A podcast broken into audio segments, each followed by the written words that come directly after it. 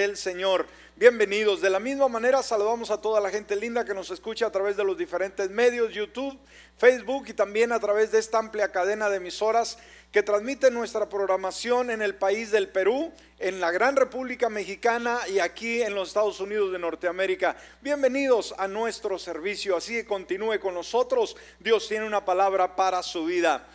Amén. Bueno, amados, pues vamos a estar entrando a la palabra en esta hora. Venga con esa actitud de aprender, esa actitud de recibir ah, para hacer. Amén. Recibir, aprender para hacer. Continuamos, continuamos con esta excelente serie de sermones titulada Hablemos sobre el evangelismo. Y vamos a estar tocando el tema número 6 en esta hora.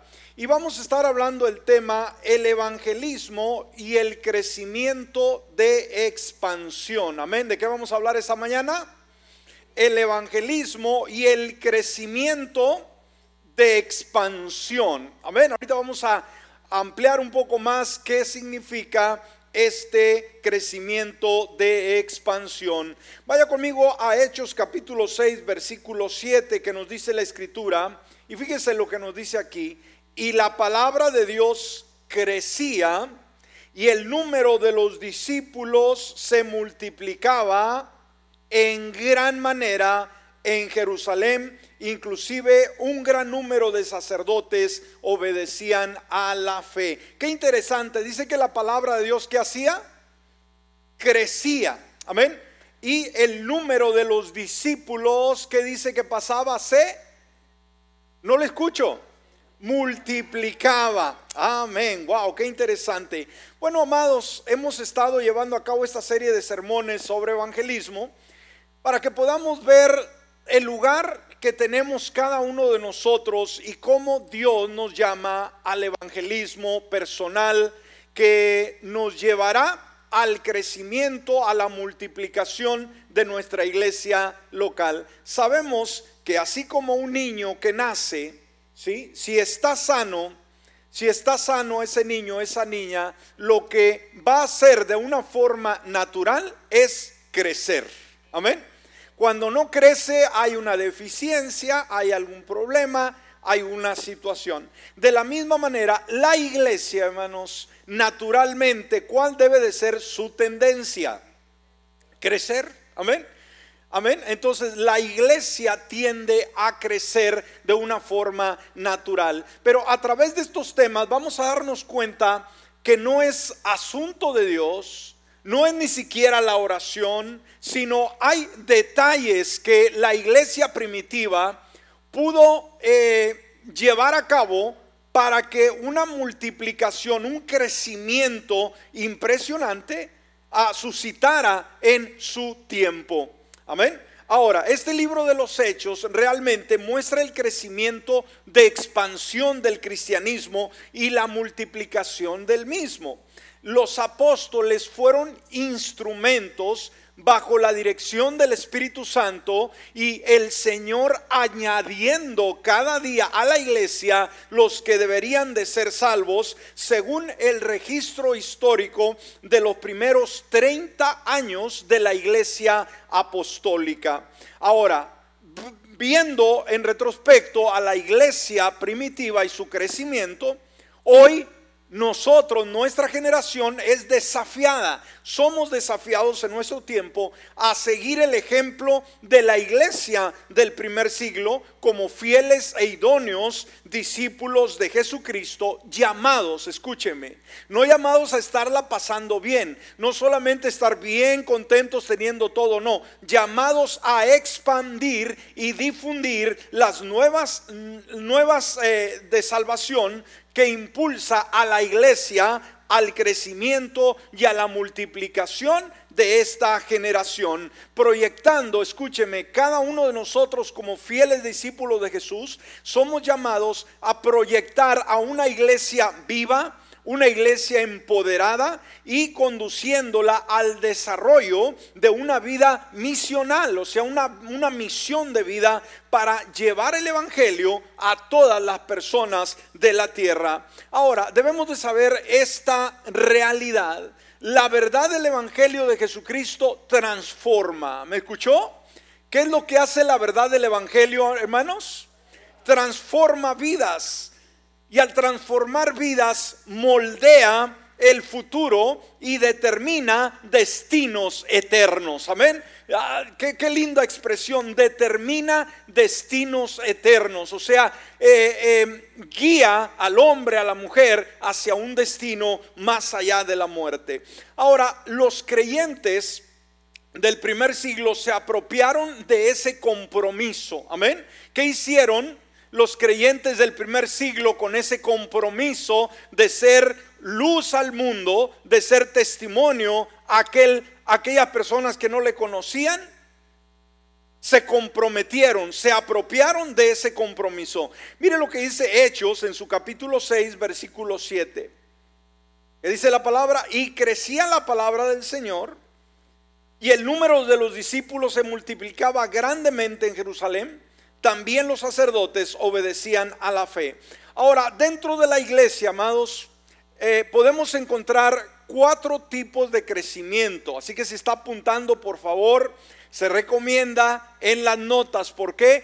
Porque vamos, eh, los días miércoles estamos teniendo esta extensión del servicio del día domingo, eh, dialogando en grupos ¿Qué tanto aprendimos del sermón del domingo? Amén. Así que estas preguntas van a estar.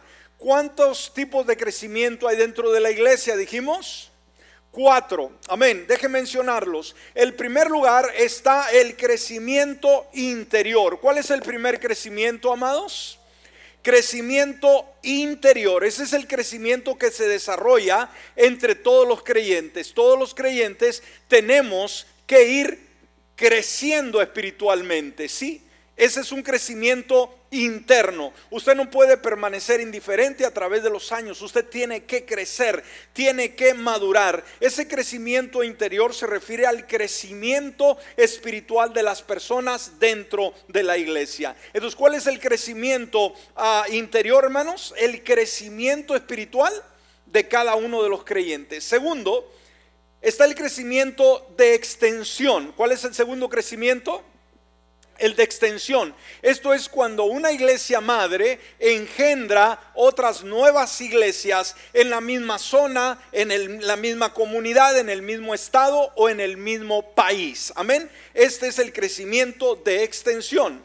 Y hay un tercer crecimiento, es el crecimiento de ligación. ¿Cómo se llama el tercer crecimiento? De ligación. Ahora, el crecimiento de ligación ocurre cuando el Evangelio es compartido fuera de los límites culturales de la iglesia con personas de otra raza, de otro grupo étnico o nación. Amén. Entonces, este crecimiento es cuando se, siembran iglesias en otros países o dentro de la misma nación, pero con ah, eh, eh, razas, ¿no? Eh, diferentes, ¿sí? Que hablan otro idioma sucesivamente. Y luego viene el cuarto crecimiento y es el crecimiento de expansión. ¿Cuál es el cuarto crecimiento? De expansión. Ahora, la palabra le da un sentido, una orientación, lo que significa crecimiento de expansión. Hay unas balas por ahí que se les llaman ¿cómo?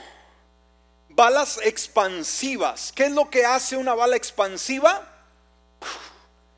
Florea, ¿verdad? Para todos lados. Bueno, entonces el crecimiento de expansión es un crecimiento semejante. Y vamos a ver qué es el crecimiento de expansión. Y por favor ponga mucha atención porque aquí, aquí en este ah, crecimiento, hermanos, está el secreto de la multiplicación, del crecimiento de la iglesia, de la eh, eh, el, poder usar los dones del Espíritu Santo en nuestra vida de la forma más correcta. Ahora, el crecimiento de expansión, si está apuntando, ocurre, escúcheme, cuando los creyentes ganan a nuevos convertidos. ¿Cuál es el crecimiento de expansión, amados?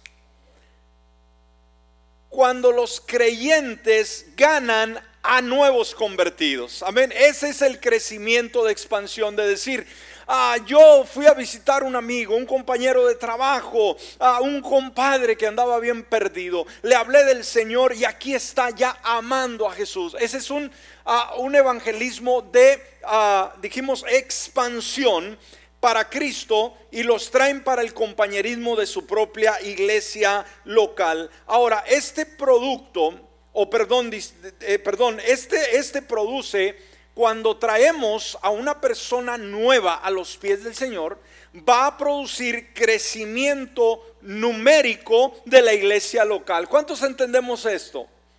Que si alguien trajo un invitado, que si alguien se preocupó en traer uno o dos o una familia, ¿qué significa, hermanos? Que la iglesia local, de ser un grupo de 50 o de ser de 100 o qué sé yo, va a subir eh, numéricamente, si me explico, se está multiplicando. Esto es importante.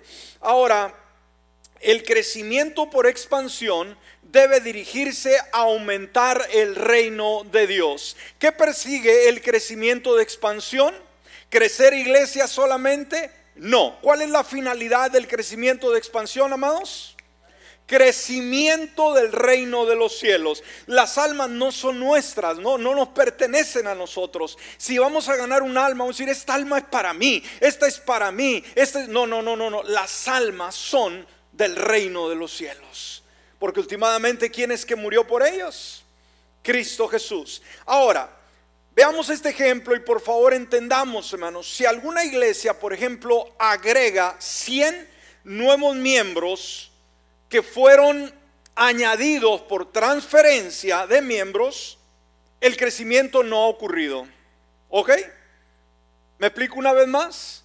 Si una iglesia nueva se abre y se añaden 100 personas a esa iglesia, pero no son recién convertidos, son ya previos miembros de otras iglesias, sí, esa iglesia puede decir, ya tenemos una iglesia nueva. Estamos creciendo, tenemos 100 almas. Para nosotros la cifra aparentemente tiene resultados, pero ¿está creciendo el reino de los cielos? Es como, por ejemplo, usted trae un billete de 100 dólares en una bolsa, ¿sí? Y se da cuenta, lo saca, dice aquí traigo 100 dólares. Ahora, lo mueve usted para la otra bolsa. ¿Cuántos dólares tiene ahora? Tenía 100 en una bolsa, los agarró y los movió para la otra. ¿Cuántos tiene ahora? ¿200 dólares? No, son los mismos dólares. Ya sé que lo mueva la cartera, lo mueva la, la bolsa de atrás, lo que sea, van a seguir siendo 100 dólares. Entonces, ha habido un aumento en el número de miembros de una nueva iglesia pero ninguna expansión del reino de Dios. Y eso estamos llenos el día de hoy, ¿sí? Y sabe, a veces nos, nos cuesta aceptar esta triste realidad, pero por ejemplo, cuando empezó el movimiento de la alabanza y la adoración, eh, fue un, cambio drástico que nos cambiaron los coritos, ¿verdad? Por otros nuevos, nuevos himnos y empezaron a resaltar superestrellas cristianas en la alabanza. Y algo impresionante, yo no me quejo, teníamos que cambiar los cantos, está bien, no me quejo de eso. Lo que sí me preocupa, que empezaron a jalar a mucha gente en conciertos, ¿sí? Y que llegaba Marcos Witt, y llegaba fulano de tal y acá, hermano, la, la gente se alocaba, llenaban auditorios para ir a escuchar un concierto. El problema fue que el concierto o la alabanza vino a reemplazar el mensaje de Dios, el mensaje de la palabra. ¿Me explico? ¿Sí? Ahorita, aún el día de hoy, hermano, usted manda a traer a Miel San Marcos a algún auditorio y va a ver que se le llena. Lleve Raúl Castro a predicar a un lado, no llega nadie. O traiga cualquier predicador, no necesariamente yo, ¿eh? No llega, tiene que ser un gigantote de esos, wow. Pero traigan a cualquier cantante y se llena. Entonces, Ahí está el problema. Ahora, ese fenómeno, hermanos, que a mí me incomodó mucho cuando hubo todo este movimiento, es de que los años, por ejemplo, de los directores de alabanza muy populares, de repente les dio por pastorear una iglesia. Y este fue un fenómeno impresionante, que de repente esos cantores, levitas, como quiera llamarle, se hicieron pastores y abrieron un, un auditorio y en un año tenían dos mil o tres mil personas. ¿Cómo es posible? ¿Cómo es posible? Aquí en Houston pudimos ver el fenómeno, ¿verdad? De Leywood. No me gusta hablar de, la, de los grupos de las personas, pero para aclarar este punto tenemos que entenderlo, hermanos.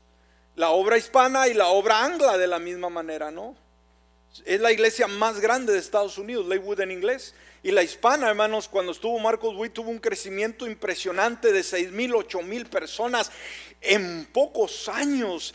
Ahí hay pastores que se han muerto, hermanos, 60 años predicando y jamás lograron llenar un auditorio de esta de esa índole cuando un superestrella llegó y lo llenó. Podemos ver eh, ejemplos, ¿no? Este, Jesús Arián Romero, por ejemplo, llegó a Monterrey, ¿sí?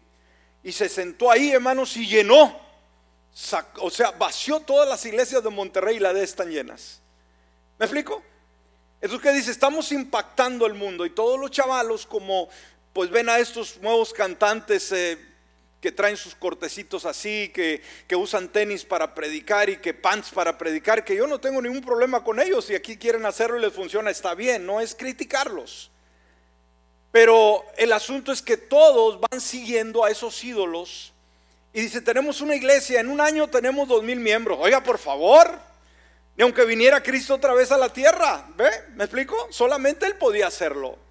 Pero ¿qué está pasando, hermanos? Pues están dejando las iglesias pequeñas, vacías, para que las grandes crezcan. Ahora sí, los números se ven, dice, estamos conquistando la nación, conquistando la ciudad, la zona. De veras, cuando llegas tú a este tipo de eventos o conciertos, Tú no ves al cholito de la, de la, calle, no, tú no ves a la prostituta que se paraba en la esquina, ves al diácono, ves al director de alabanza, ves al copastor de aquella iglesia que ahora ya están ahí bien encorbatados en primera línea, ya son miembros de esa nueva iglesia. ¿Me explico? Ahora, Dios lo permite, no quiere decir porque Dios lo permite, hermanos, está bien, no está bien, pero tenemos que aceptarlo. ¿Me explico? Los, directores de alabanza han venido a sustituir a los pastores y al crecimiento, ¿no? De esa manera. Si Miel San Marcos, por ejemplo, que ahorita es el grupo, oiga, de preferencia ahorita, nomás llega a San Marcos, la chavalada y los grandes de la loca, ¿no? Voy a ver a San Mar al Miel San Marcos. Si ese tipo de director, hermano, se viene a Puerto Arturo y abre una iglesia, le aseguro que en un año, hermanos, tiene más de mil personas. Amén. No porque se ganó a todos los borrachitos del barrio, pero tiene los de la roca, los de la iglesia acá, los de acá, los de allá, se los llevó. ¿Sí me explico, hermanos? Y tenemos que ser claros, y no caigan en ese juego, por favor, ¿no? Decir, aquí sí hay gloria, aquí sí hay presencia, aquí sí está bueno, sí, pero ¿qué, gana, qué almas están ganando? ¿Sí? ¿Quién conoce, hermanos, a Miel San Marcos de los borrachitos? ¿Quién conoce a Marcos Witt de los de la calle? Pero ¿quién los conoce? La iglesia de todos lados. A Raúl Castro quizás no lo conocen. Pero a esos grandes sí. Y los van a seguir. ¿Sí me explico?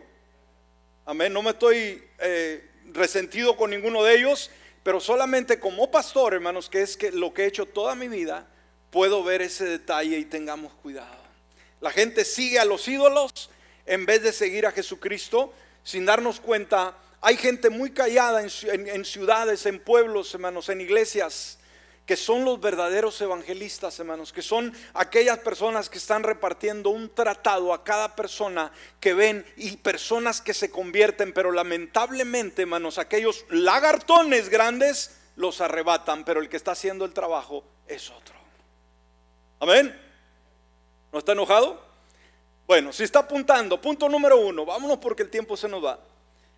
El crecimiento de expansión de la iglesia, vamos a ver, el crecimiento de expansión de la iglesia en Jerusalén, hermanos. El crecimiento de expansión en la iglesia en Jerusalén. Aquí podemos ver que la iglesia, podemos llamarle el bebé, ¿sí?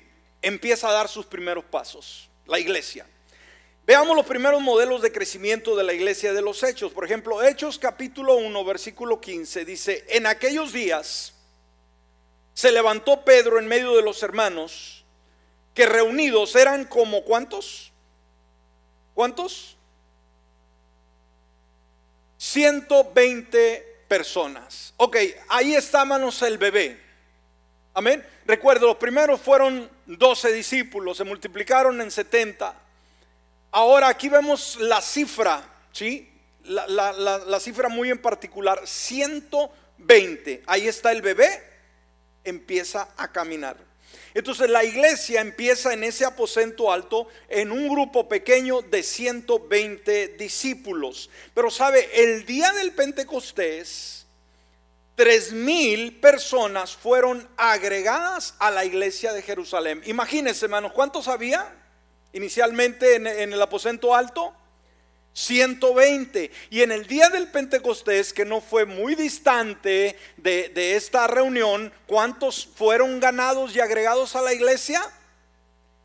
Tres mil personas. Ahora, esto es ah, dentro de las matemáticas, esto es sumar, esto es restar o esto es multiplicar de 120 se convierta en tres mil. Son, es suma, es resta, es división, es multiplicación. Si fuera suma, estuviera bueno. Pero ¿sabe qué? Fíjese, hermano, la iglesia no se sumó uno a uno, la iglesia se multiplicó. Wow, y ese lenguaje, hermano, y esa cultura tenemos que aprenderla nosotros para poder el día de hoy expandernos y poder crecer a lo máximo, a lo que Dios quiere que seamos en este tiempo, no vamos a sumarnos, decir, hermano, yo voy a traer uno nada más. Sí, ese, suma. Pero está bien como inicio, pero vamos a traer no uno, vamos a traer diez, vamos a traer veinte. Eso es multiplicación. ¿Estamos aquí? Hechos capítulo 2, versículo 41. Así que los que recibieron su palabra fueron bautizados y fueron añadidas en aquel día como cuántas? Tres mil personas. Ahora, después del Pentecostés, cuando da este banderazo, por así decir, de los tres mil, el crecimiento de expansión ocurrió en una base no eh, trimestral, trimestral o anual, sino el crecimiento de multiplicación fue en una continua base diaria. ¿Me escuchó? La multiplicación no dijo, bueno, de aquí a seis meses vamos a multiplicarnos, o de aquí a diez años. No, no, no, no, no. Sino el crecimiento de expansión ocurrió en una base diaria. ¿Cada cuándo fue creciendo la iglesia? Diariamente. Hechos 2.47 alabando a Dios y teniendo el favor de todo el pueblo. Y dice, y el Señor añadía, ¿cuándo? Diariamente a su número los que habían de ser salvos. Entonces la multiplicación era diaria. Ahora, el número de hombres en la iglesia de Jerusalén creció. Primero eran tres mil y luego sube cinco mil. Mire lo que dice Hechos 4. Y fíjense, va de un capítulo a otro, hermano. No nos vamos muy lejos. Hechos 4:4. 4, Pero muchos de los que habían oído la palabra, ¿qué hicieron? Creyeron. ¿Cuál es el inicio, el punto de partida, hermano, para, para que la persona crea? ¿Qué es lo que necesita hacer? Escuchar la palabra. Ahora, ¿quién tiene la palabra? ¿Quién tiene la palabra? Usted, yo, tenemos la palabra. ¿Qué tenemos que hacer? ¿Qué es evangelismo, hermanos? Evangelismo viene de evangelio. Evangelio es comunicar las buenas nuevas. Este, este, evangelio no se piensa solamente, no se siente solamente, se expresa con palabras. Sí, usted puede orar por un alma, usted puede orar que Dios toque la familia, pero usted tiene que comunicar la palabra. ¿Ok? Por eso hay que saberla. Por eso hay que dominarla, hay que conocerla. Entonces el número de hombres en la iglesia de Jerusalén crece ahora a cinco mil. Muchos de los que habían oído la palabra, eh, perdón, oído la palabra, sí creyeron. Y el número de los hombres llegó a ser como, ¿cuánto? Cinco mil. Aquí vemos, hermanos, una vez más, tenemos ya tres mil varones. Ahora, en, esta, en este otro pasaje hay cinco mil. ¿Sí? Ahora, esto es suma ¿Es resta? ¿Es división? ¿Qué es? Multiplicación. Multiplicación. 5, 6, 7, ya había 8 mil personas. Ahora, debemos entender algo. se limita, por ejemplo, en este pasaje, se limita los convertidos sola y exclusivamente a cinco mil personas. Analiza el versículo 4. ¿Se limita solamente a cinco mil? Bueno, ¿cómo no? ¿Qué no dice la Biblia que son cinco mil? Exactamente. ¿Está aquí, hermano? Ponga atención a la palabra, ¿sí? Dice específicamente, dice el número de qué? De los hombres. Ahora, ¿era un retiro de varones solamente? No, cada varón tenía su esposa. Amén.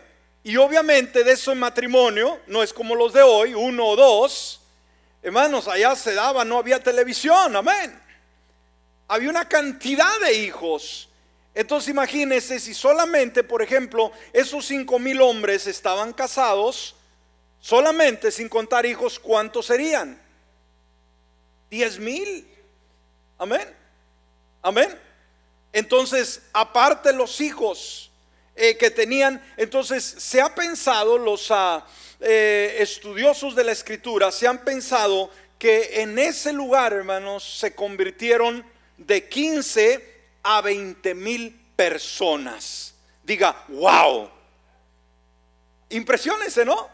Ahora, ¿no le impresionan los 5 mil en primera instancia? Sí, nos deja con el ojo cuadrado. Pero cuando contamos a las mujeres, a los hijos y a las suegras. Amén. Ya hace un montón. Y decimos, ya esta es una multitud, ya no eran cinco mil, ya eran 25 mil personas. Increíble.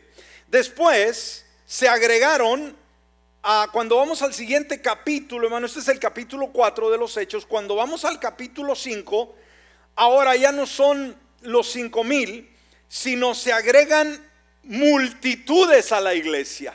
Amén. Ya no es cifra, sino que son multitudes. Mire lo que dice Hechos capítulo 5, versículo 14. Los que creían en el Señor, ¿qué pasa? Aumentaban cada vez más. Y añade gran número así de hombres como de mujeres. Aquí sí se especifica que no solamente hombres se convertían, sino también mujeres. Wow. Entonces aquí podemos ver, aquí hay una palabra, eh, los que creían en el Señor aumentaban o se añadían, ¿verdad? Eh, y aquí, aquí por primera vez se usa esa palabra para describir la expansión de la iglesia. Y si está apuntando, punto número dos, punto número dos, la palabra multiplicación en la iglesia por primera vez es empleada. Amén. ¿Cuál palabra se usó por primera vez en la iglesia? Multiplicación. Qué bonito término, ¿no? Yo creo que queremos nosotros multiplicar nuestra descendencia, nuestros hijos, nuestros nietos queremos multiplicar nuestras finanzas, ¿estamos aquí?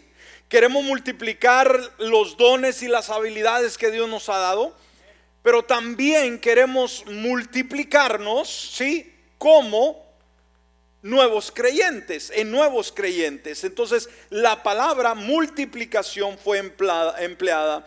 Pronto el crecimiento se volvió tan rápido, una vez más, que ya la palabra, esa multiplicación, fue usada. Mire lo que dice Hechos capítulo 6. Aquí vamos del capítulo 4, brincamos al capítulo 5, ahora vamos al capítulo 6, viendo el desarrollo eh, natural de la iglesia, ¿no? Y nos dice Hechos 6, versículo 7 en su primera parte. Y la palabra de Dios crecía.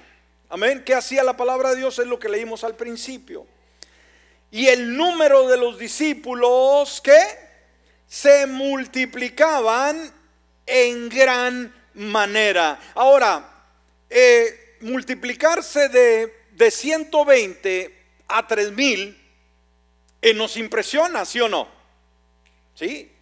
Ahora, multiplicarse de ellos al segundo o al tercer grupo eh, que, que, vimos, que ya son 5 mil, y contándolos todos, 25 mil, esto es impresionante. Pero cuando llegamos a este pasaje bíblico, aquí ya no nos da cantidades. Aquí no dice ni fueron 20 ni fueron 30, sino simplemente a ah, los discípulos se multiplicaban en gran manera. O sea, como que Lucas, al estar escribiendo, eh, él no dijo aquí cantidades, sino dijo, es que ya no hubo forma. ¿Me explico? Estamos aquí. O sea que llegó un momento en que había forma de contarlo, decir 1, 2, 3, 4, 3 mil, 1, 2, 3, 4, 5 mil, 20 mil. Pero llegó un momento que la iglesia creció tanto que era imposible contarlos a todos. Por eso no nos da cifra. Amén. Esto está lindo. ¿A cuánto les gusta crecimiento de expansión? Es impresionante.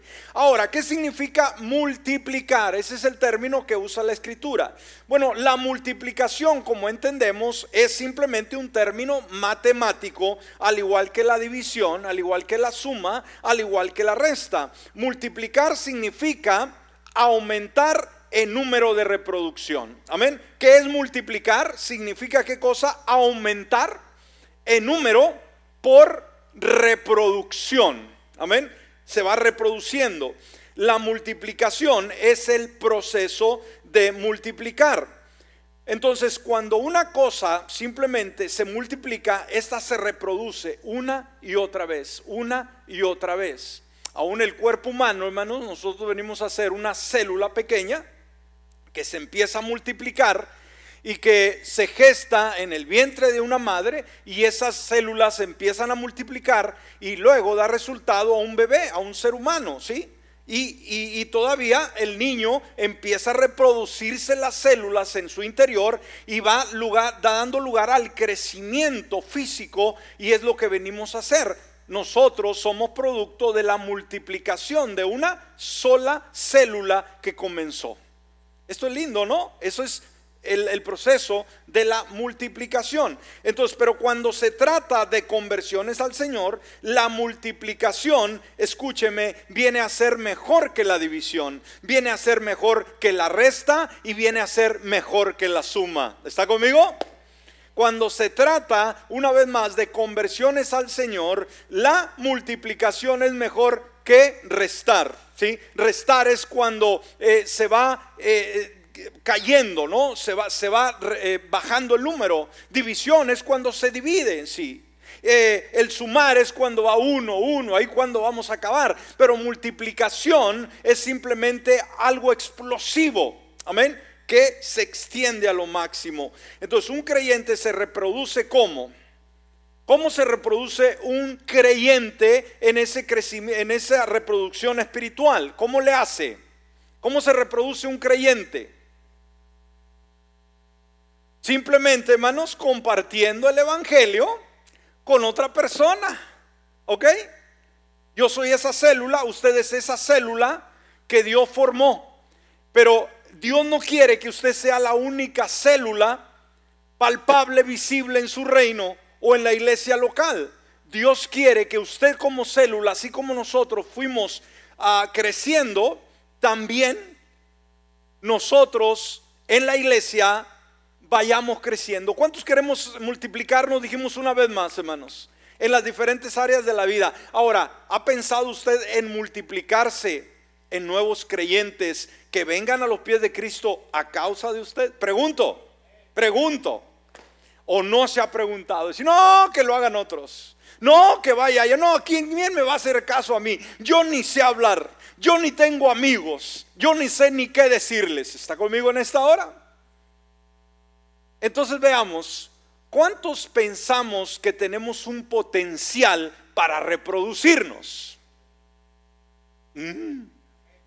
Si no tenemos ese ADN en nuestro corazón, hermanos, vamos a permanecer indiferentes. Vamos a permanecer sin cambio. ¿Por qué? Porque no nos damos cuenta que somos, fuimos creados para reproducirnos. Cuando el joven, la señorita se casa, hermanos, eh, obviamente por lógica se entiende que esa nueva pareja va a reproducirse. Y de repente eh, pasan los meses y ya vemos, ¿verdad? La transformación eh, en aquella mujercita está embarazada. Viene un bebé y, y de repente viene otro. Y algunos llenaron la casa. Amén. Ahorita cuesta llenar la casa. Pero es lindo saber que podemos reproducirnos, que tenemos hijos, hijas, que tienen nuestra genética, que tienen uh, eh, eh, un, un, rasgo nuestro que al verlo decir, wow, ya sé que se parezca a mamá o a papá, nos reproducimos. Esa es una dicha impresionante. ¿qué, ¿Qué privilegio tenemos de reproducirnos, verdad? Yo leía y compartía de un gran hombre de Dios, ¿verdad? Que es uno, un hombre que es el más leído en, en el liderazgo uh, cristiano y secular, empresarial, en el mundo entero. Él fue pastor por muchos años, un hombre con un intelecto, ha escrito cientos de libros. Yo cuando lo oigo digo, wow, ¿de dónde saca tanto este hombre? Una, creatividad impresionante, ha logrado uh, reconocimientos, ha llegado donde nadie ha llegado. Pero ¿sabe qué? Yo analizaba y decía, wow, qué tremendo, ¿no? Él y su esposa no pudieron engendrar hijos biológicos. No pudieron, tuvieron que adoptar. ¿Me explico? Y usted quizás no sabe ni la A o la O, pero se puede reproducir. Es decir, yo no seré muy inteligente, pero estos chavitos, estas chavitas son mías, son míos. ¿Me explico? ¿Qué privilegio? Entonces, como hijos de Dios debemos de entender que no solamente nos reproducimos biológicamente en, nuestras, en nuestra familia, pero que también soy llamado como célula del Señor a reproducirme en nuevos creyentes. ¿No se emocionó? Así como usted tuvo el potencial de reproducir hijos naturales, dentro de usted hay una semilla de grandeza para reproducir nuevos hijos espirituales. Wow, aunque usted no lo crea, aunque usted no lo crea, dentro de usted habita un no tiene limitaciones, el poder del Espíritu Santo que lo va a empoderar que lo capacita para hablarle al hombre más perdido, al hombre más cruel y poder traerlo a los pies de Cristo Jesús. Yo les contaba, hermanos, la anécdota de un personaje allá en la parte sur de México, en Oaxaca, que cuando yo llego eh, al campo misionero muy joven, había una leyenda ahí en toda el área de un hombre que había asesinado, que era un criminal, y cómo vino a los pies de Cristo. Y era una leyenda el hombre, ya grande, ¿no? Yo oía de él, todo el mundo hablaba, yo quiero conocer a ese hombre, yo quiero conocerlo. Dios me dio el privilegio, él era muy amigo de mi suegro. Cuando nos casamos, mi esposa y yo, fuimos a verlo porque él tenía mucho terreno y tenía muchas palmas. Y él fue el padrino de palmas para la enramada de nuestra boda. Y me tocó conocerlo, estuve frente a él sentado en una silla hablando. Yo veía aquel hombre, no muy grande, manos, así, gordito, pero era una leyenda. Dije, Dios mío, estoy ante una leyenda viviente. Era un hombre criminal, hermanos, cruel, pero el testimonio, el testimonio, un hermanito muy sencillo que yo sé el nombre de esta persona, hermanos, que era criminal pero el que lo convirtió, el que le trajo al Señor, nunca me dijeron su nombre. ¿Me explico? No lo sé hasta el día de hoy quién le habló, quién era, pero sí me contaron que era un hombre muy sencillo, muy humilde, que Dios le habló y le dijo, ve a la propiedad de ese hombre y evangelícelo, dile que este día, hoy yo llego a su vida, ve y háblale. Aquel hombre muy sencillo, muy humilde, llegó a la reja, la portón, hermanos, de la propiedad y llega preguntando, sale la esposa, dice, ¿quién es usted? Váyase de aquí porque mi esposo está durmiendo. Si este se levanta, ahorita te va a matar, vale más que lo creas. Dice, yo no me voy aquí porque vengo con una encomienda del cielo. Yo no me voy de aquí hasta hablarle del Señor Jesucristo. A esa hora oyó el, el bullicio este hombre. Sale y dice, ¿quién es ese hombre? Déjalo pasar. Y aquel hombre insignificante, hermanos, que me voy a preocupar por saber su nombre. ¿Cuántos creen, quieren, creen que es bueno saber el nombre de ese hombre? Amén. Que hizo la gran diferencia. Llegó, le habló de Jesucristo, aquel hombre se arrepintió, hermanos, Dios lo transformó, se convirtió en un pastor y dejó una descendencia de pastores el día de hoy que tienen iglesias enormes en la capital de Oaxaca. Increíble, hermanos, increíble. Un hombrecito, como dije, yo no tengo la idea quién fue, pero podía haber sido tú, podías haber sido tú, tú, tú o yo. Ahora, ¿tenemos que dar nuestro nombre, decir a quién alcanzamos, hermano? No necesariamente.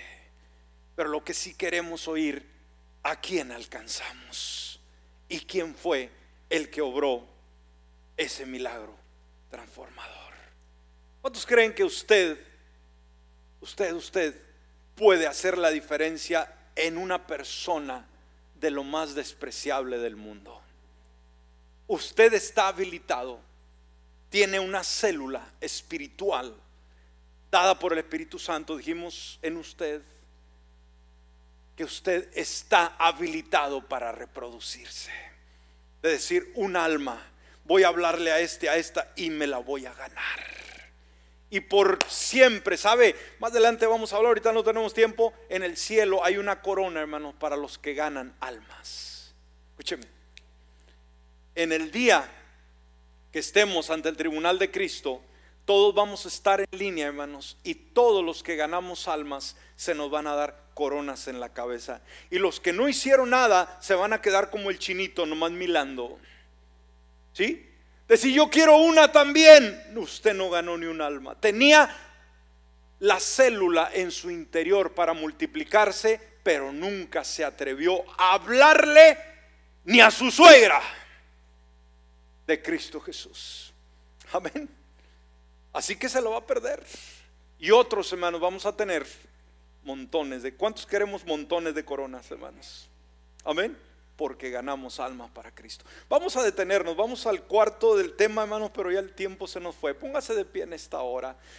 Vamos a darle una segunda parte de este mismo vamos a darle la continuación. Espero que haya aprendido algo como quiera. Y espero motivarlo, hermanos. ¿Cómo cerramos el tema diciéndole que tenemos una célula en nuestro interior que está habilitada para reproducirnos?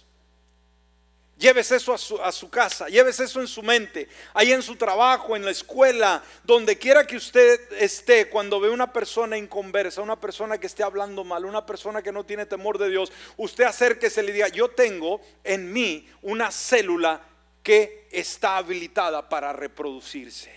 Y creo que este borracho, creo que este marihuano, creo que este mal hablado, creo que esta mujer terrible va a ser mi primera reproducción. ¿Cuántos podemos creerlo, amados? ¿Cuántos podemos creerlo? Vamos a creerlo y vamos a soñar. Cierre sus ojos.